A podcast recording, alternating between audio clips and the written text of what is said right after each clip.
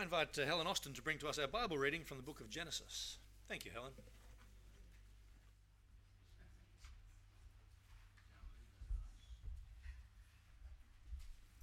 There it is over there. It's on page 14, I think it's up there too.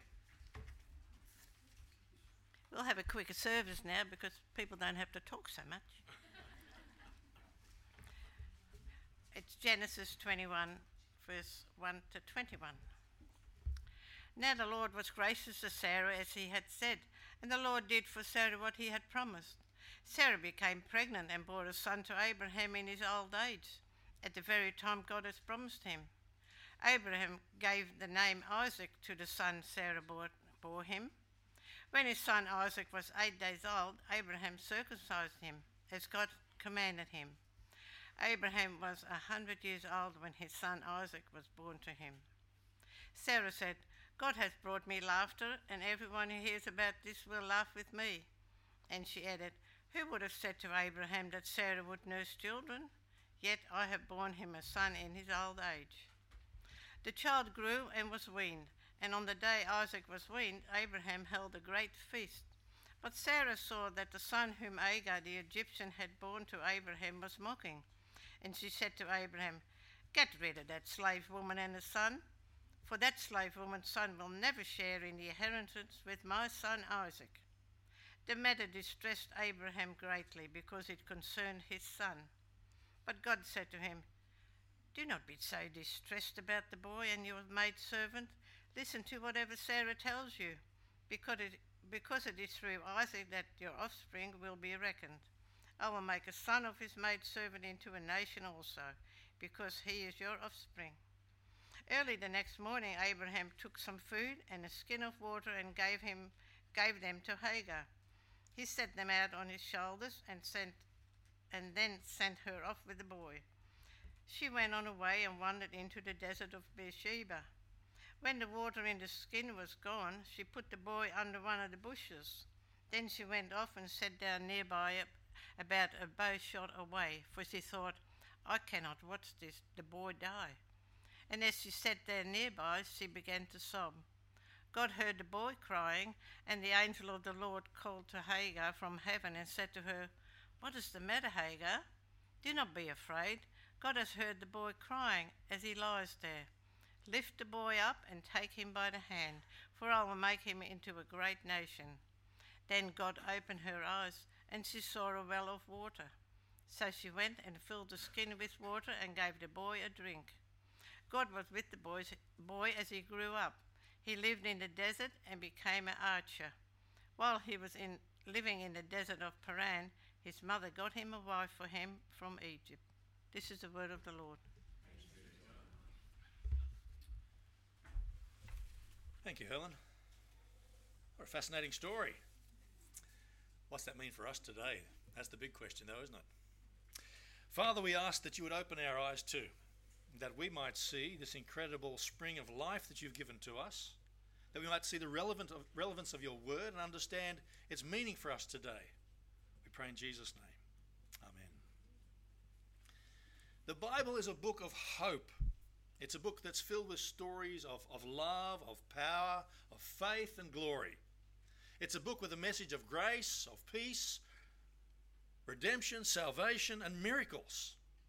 Yet, amazingly, the Bible is filled with impossible and hopeless situations from our perspective. Stories appear in, in, on the pages of God's Word, and many of them are just impossible situations. And in many of these stories, there seems to be, from our perspective, no solution, no way out. There are storms, there are needs, there are deaths, there are sicknesses, and many other kinds of problems. For us, it seems hopeless. Yet, time after time, God enters into these hopeless situations and they are handled by his sovereign power without a problem whatsoever. And one of those stories is in the text we read today. And I want to look a little bit more closely the story of Hagar and Ishmael. It's a fascinating story because the story it opens up in, in, in, the, in the home of a man named Abraham.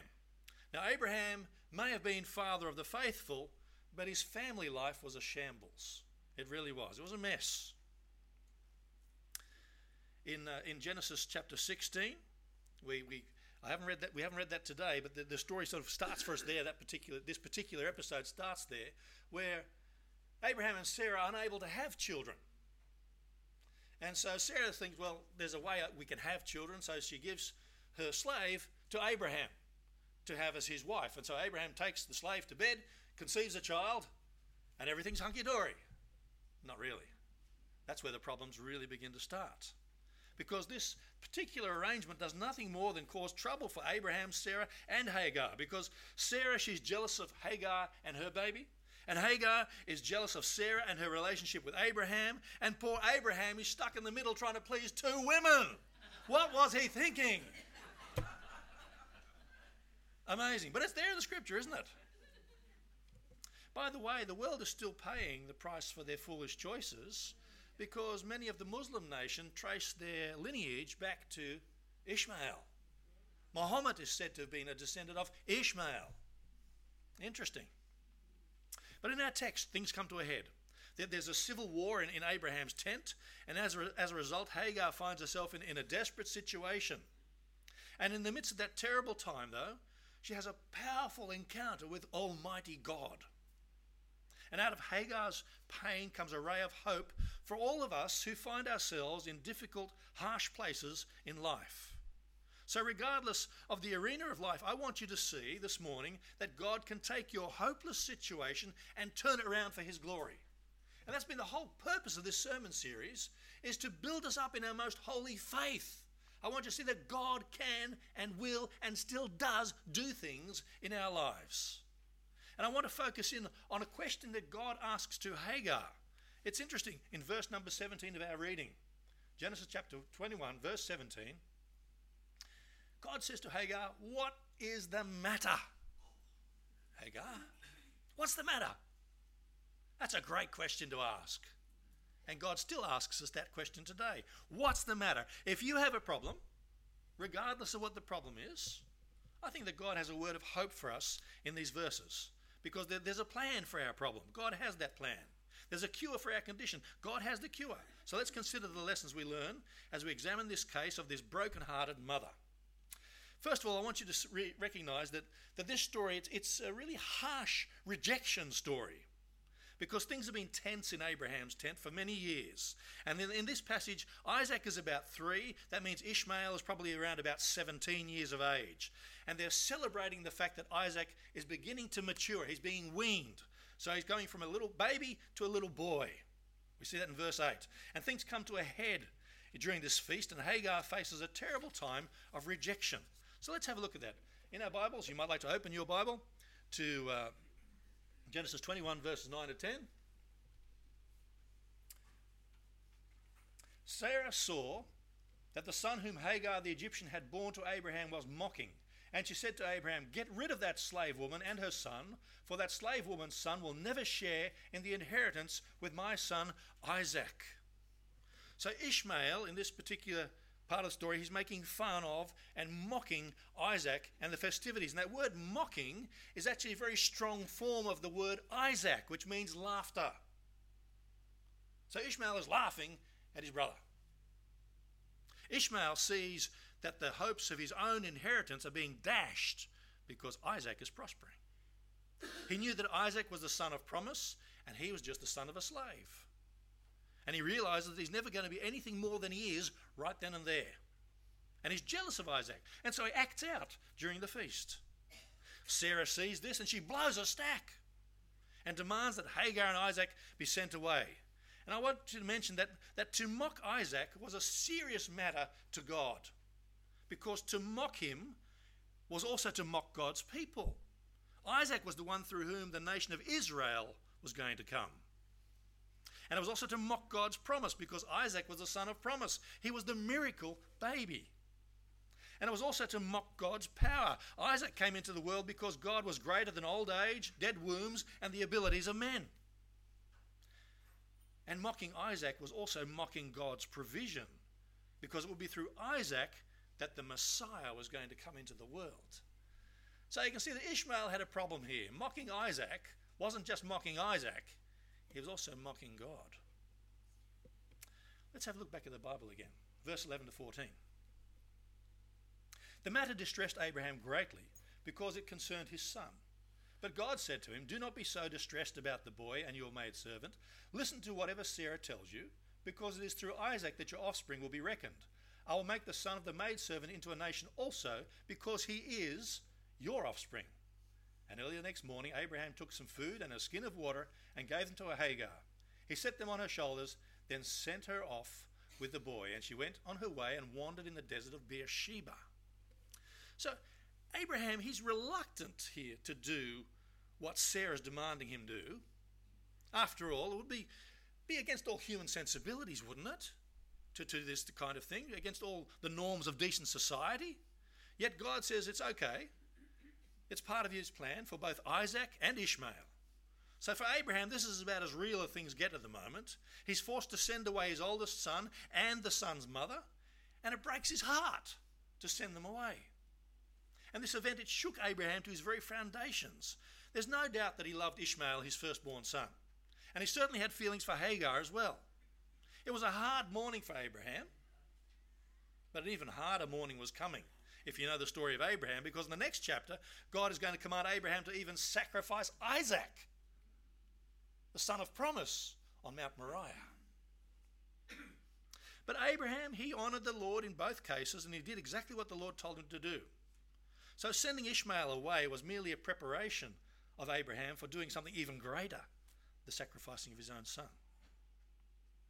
Just think about it for a moment. If Abraham had refused to give up Ishmael, he would never have given up Isaac either. So it's interesting how the story, you know, everything has consequences. But what I want you to see here, though, from this particular story is that sometimes life is hard. You get some really hard choices that you have to make. That's real, isn't it? We have lives like that, don't we? We have to make hard choices. And things are sometimes going, one moment everything's going terrific, and the next moment you're lying flat on your back. Life is filled with hard realities, heartbreaking moments. Sickness comes, people die, relationships fall apart, churches disintegrate, finances fail, depression rears its head, difficulties arise, troubles dog our steps. That's the reality of life. Of course, we should be aware that God said it was going to be like that from the very beginning. In Genesis chapter 3, remember the curse? Thorns and thistles are going to be there. Life is going to be painful and difficult. That's what God said, and that's precisely what we experience. Joseph Parker, he was a, London, a, pastor in London in the 1800s, he said this He said, Speak to the suffering, and you'll never lack an audience. There's a broken heart in every crowd. Isn't that true? Broken hearts, put up your hand. Yeah, yeah. We're all like that in some way. So, this story so far has been a time of very harsh rejection. It's also a time of hopeless realities. Have a look at, at verse 15. When the water in the skin was gone, she put the boy under one of the bushes. Interesting. Notice something fantastic here. This, this is fast, really interesting to look at. Why did Abraham send Hagar away with just one skin filled with water and a little bit of food? Abraham was a rich man. He could have given her land and animals and all the things that she needed for her future. He could have done that. But he just gives her a bottle of water and a bit of bread and sends her off on her way. I think, I think that Abraham was taking God at his word. He simply releases Ishmael and Hagar into the sovereign hand of God, trusting that God was going to do the right thing. But Hagar and Ishmael are in a desperate situation now. That's how life can be at times, can't it? Desperate. And there was pain. Look at verse 16. When she went off, then she went off and sat down nearby, about a bowshot away, for she thought, I cannot watch the boy die. And she sat there nearby, and she began to sob.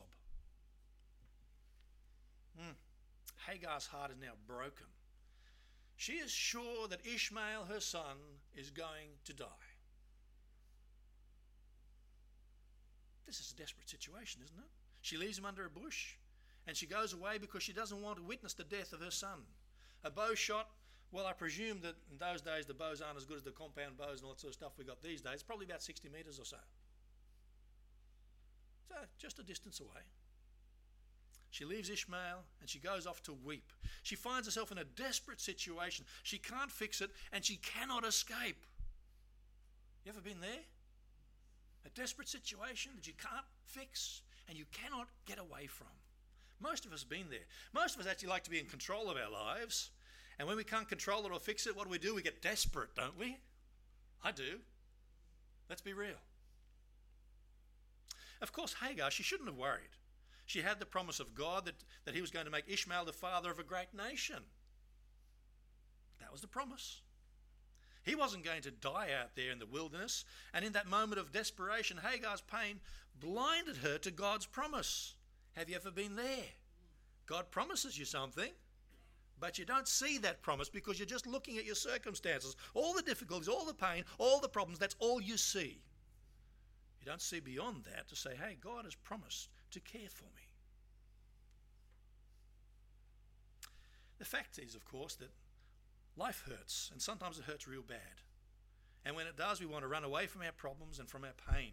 And we fail to see that in our pain is the path that God is using to fulfill the promises He's made.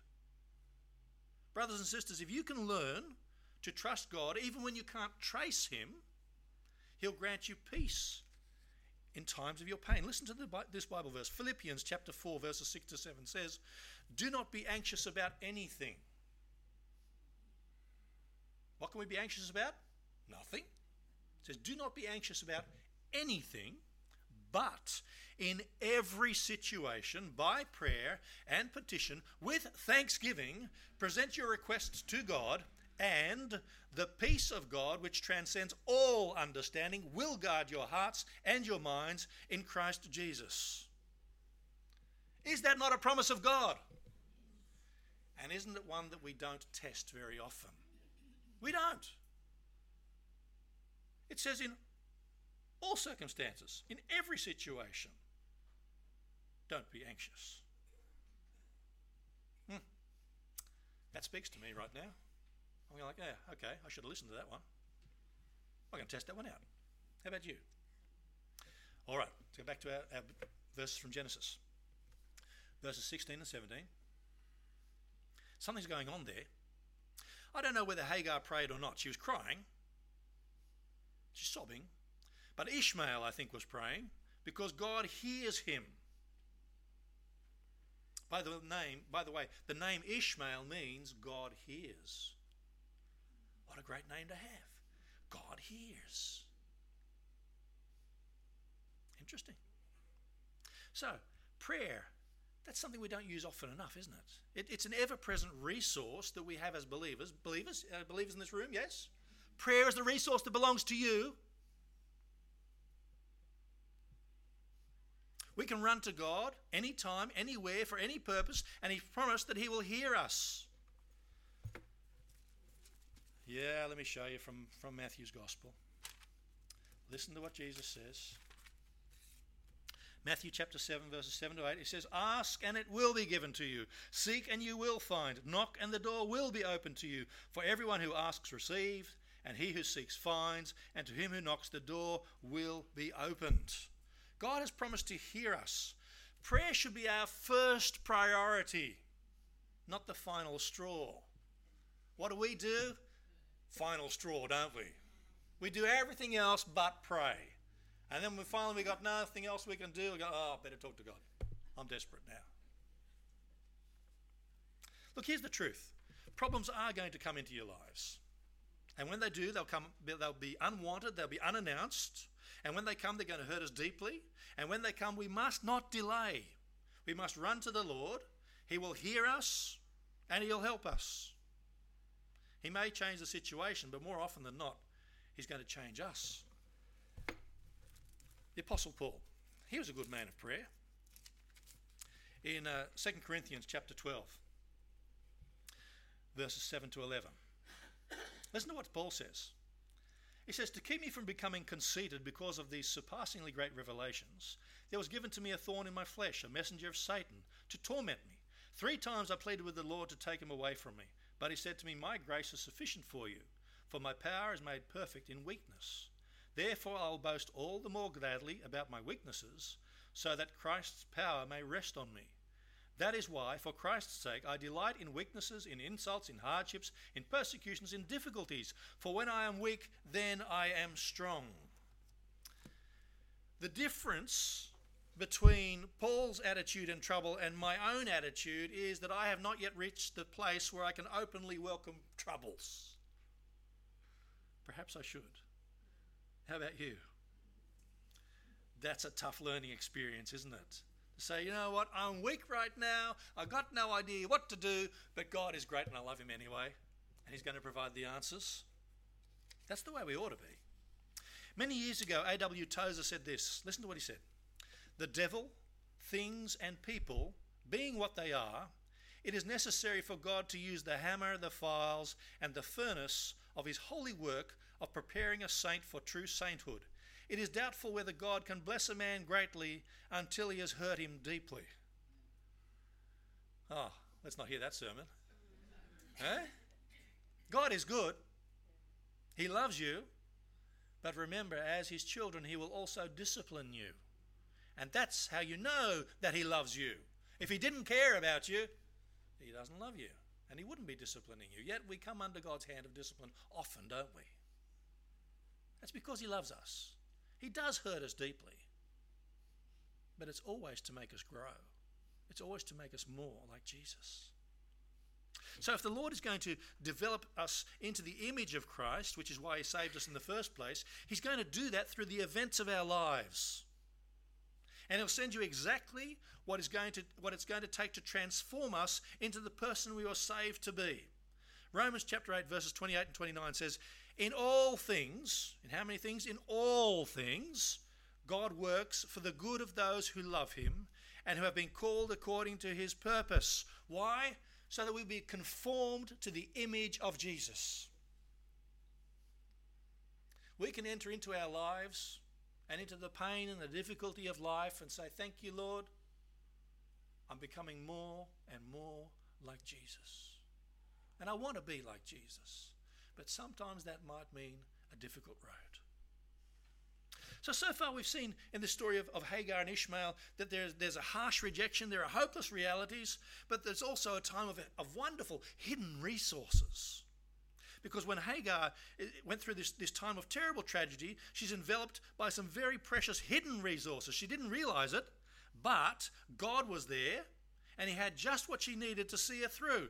She was so overcome by her grief that she couldn't see the resources that were right before her eyes. Have you ever been there? where you just, circumstances get on top of you and you can't see what's happening, and yet amazingly, God comes through. He does. We have God's providence, which is happening here. God has a, has a plan in all of this. In Galatians chapter 4, the Apostle Paul speaks of this particular episode as an illustration of salvation. He says, Sarah is a picture of the grace of God. Hagar is a picture of the law of God, uh, the law of works. Isaac is a picture of faith. Ishmael is a picture of the flesh. And the lesson's really clear. Grace and law are two incompatible things, and so are the flesh and faith. And Ishmael, he represents all the efforts of the flesh. And he had to go so that the son of faith, Isaac, might obtain his rightful place. So the pain of this particular situation and all the sufferings, they're all part of God's big plan, both in the short term and the long term. God was using these events in the life of Abraham and Isaac, and He's still using them to teach us about faith and salvation and sinners. God has a plan, brothers and sisters, and sometimes it involves us walking through hard places. He knows what he's doing. And interestingly, until you walk through the valley, you really don't appreciate the view from the mountaintop, do you? That's the way it works. That's the way it works. Hagar didn't know this, but God was present. He'd been there the whole time. And by the way, God won't leave you either. He's promised always to be with us, never to leave us nor forsake us. He'll never, we never live a second or take a step in this world as a child of God without Him being there. Sometimes we can't see Him. We don't trace Him being there. That's true. But He is with us. Have a look at verse 17 from, from Genesis 21. God heard the boy crying, and the angel of God called to Hagar from heaven and said to her, What is the matter, Hagar? That I find interesting. God calls her by name. Notice the contrast between verse 17 and verse number 10. Sarah says to Abraham, Get rid of that slave woman and her son. That person. I'm not even going to name her. Get rid of her. And God says, What's the matter? You see, we treat people like objects, get rid of them. But God says, I know your name. And He calls you by your name and says, What's the matter? Why are you crying? What's up? God's concerned about her problem. And God speaks peace to her heart. God knows, God cares, and God can speak peace to your heart. After all, God has the name of I am. I am what? Well, I am means the all present one, yes. Ever present, all present. But it also means I am, I am whatever you need me to be. I am your God. I am your resource. I am your solution. And I am with you. He's that kind of a God. He's our God. But look at God's promise. In verse 18, he says, Lift the boy up and take him by the hand, for I will make him into a great nation. Now, God might not make you into a great nation, but God will take care of you. I can promise you that. What does it say in Philippians chapter 4 verse 19? It says, "My God," says the apostle Paul, "will meet all your needs according to his glorious riches in Christ Jesus." That's a promise we can take hold of, isn't it? God's going to meet our needs. What's the resources God's got? Glorious riches in Christ Jesus. Everything that you need, God can provide for you. Well, let's have a look at God's provision here in verse 19. Then God opened her eyes, and she saw a well of water. So she went and filled the skin with water and gave the boy a drink. God opens her eyes and he shows what has been right in front of her all along. The Bible says God opened her eyes and she saw a well of water. There are two words in the Old Testament used to refer to the word well. One is an artesian well or a spring of water. This kind of well occurs naturally. That's not the word that's used here. This word here is used for a well that has been dug by someone. Someone came along there with a pick and a shovel and dug a well. That's interesting. Think about it. At some point in the past, God had moved on the heart of some traveller to dig a well right there where Hagar and Ishmael were going to be. And God did that because He knew Hagar and Ishmael were going to be on that spot on that day, and they would need that well of water that He had to offer them. Praise God! Isn't God good? I want to remind you that we have a God who works on both ends of time to accomplish His purposes. God is already in your tomorrow. He is. He's an eternal God. And I know it's hard to come to terms with their little brains, but He's already there in tomorrow. He's providing tomorrow for what we need then. When you get there, you understand what I'm saying? God's caring for you. He's already planning stuff in the future. He's already left it there for our provision. So I want you to remind you that God, He's called El Olam in the Bible. That means the eternal God. He's called Yahweh, the I am. He's eternally ever present. Past, present, future. God's there in all those places all at once. And He's a God who is able. He's able to provide. And we find that throughout the Bible. Our problem is, of course, that we are blind to His provisions.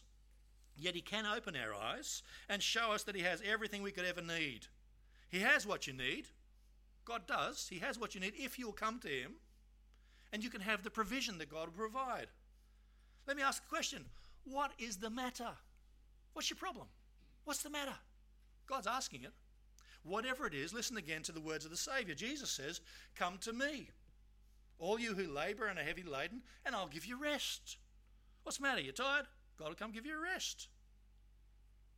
Look at verse 19 for a moment. God opened her eyes, and she saw a well of water. So she went and filled the skin with water and gave the boy a drink.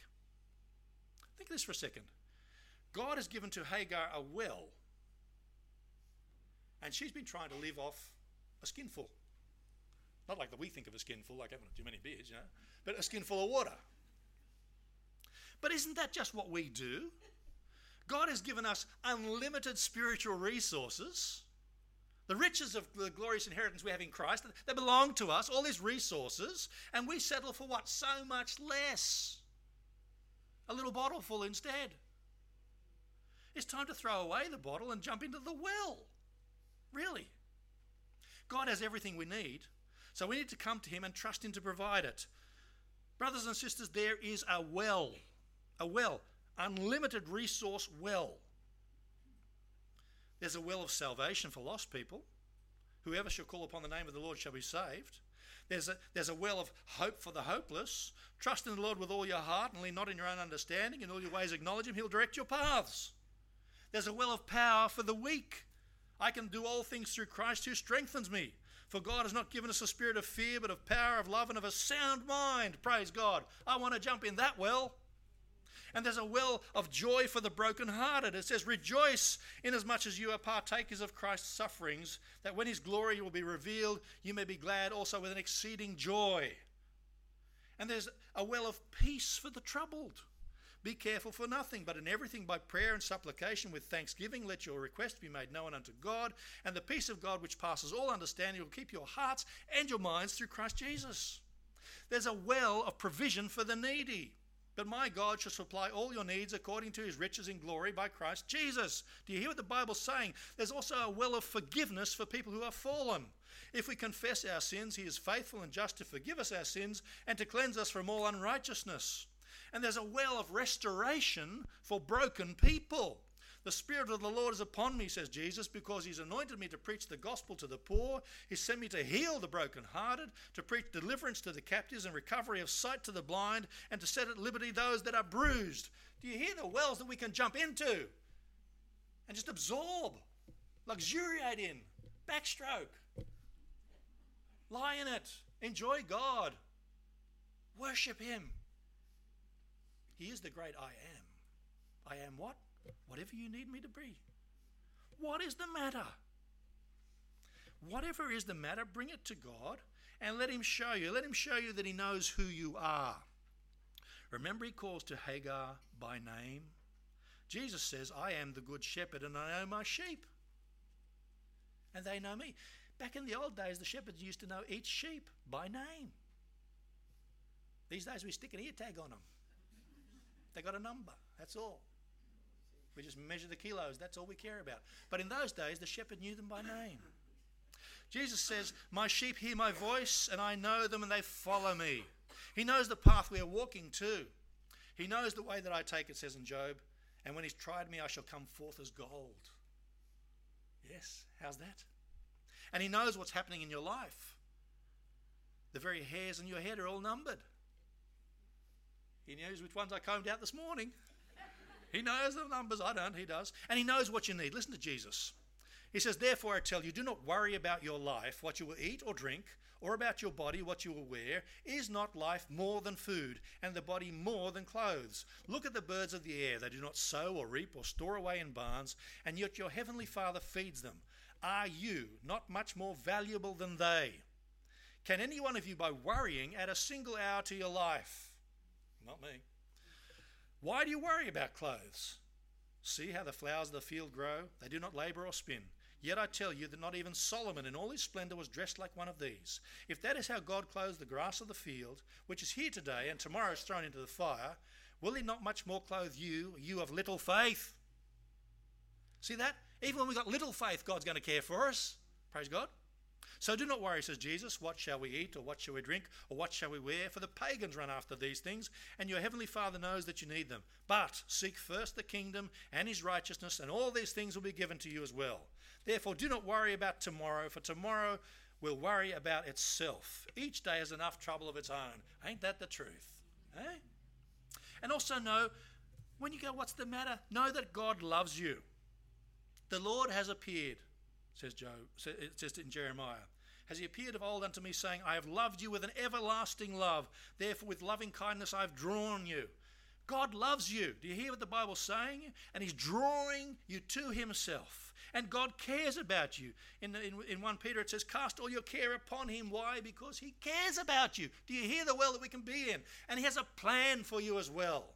In Jeremiah says, God says, I know the plans I have for you, declares the Lord. Plans to prosper you and not to harm you. Plans to give you a hope and a future.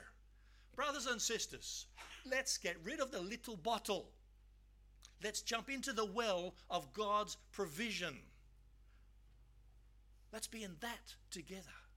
Let's praise Him. Let's thank Him. He's called us by name and He says, What's the matter? Let Him know what your matter is and watch Him provide. Would you join me in prayer?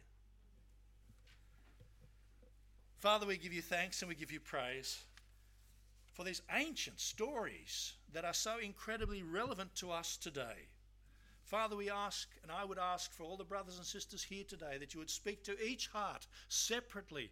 May they each one know that we are known to you and called by name as you care for us as individuals. Thank you that you are God Almighty. We worship you in Jesus' name.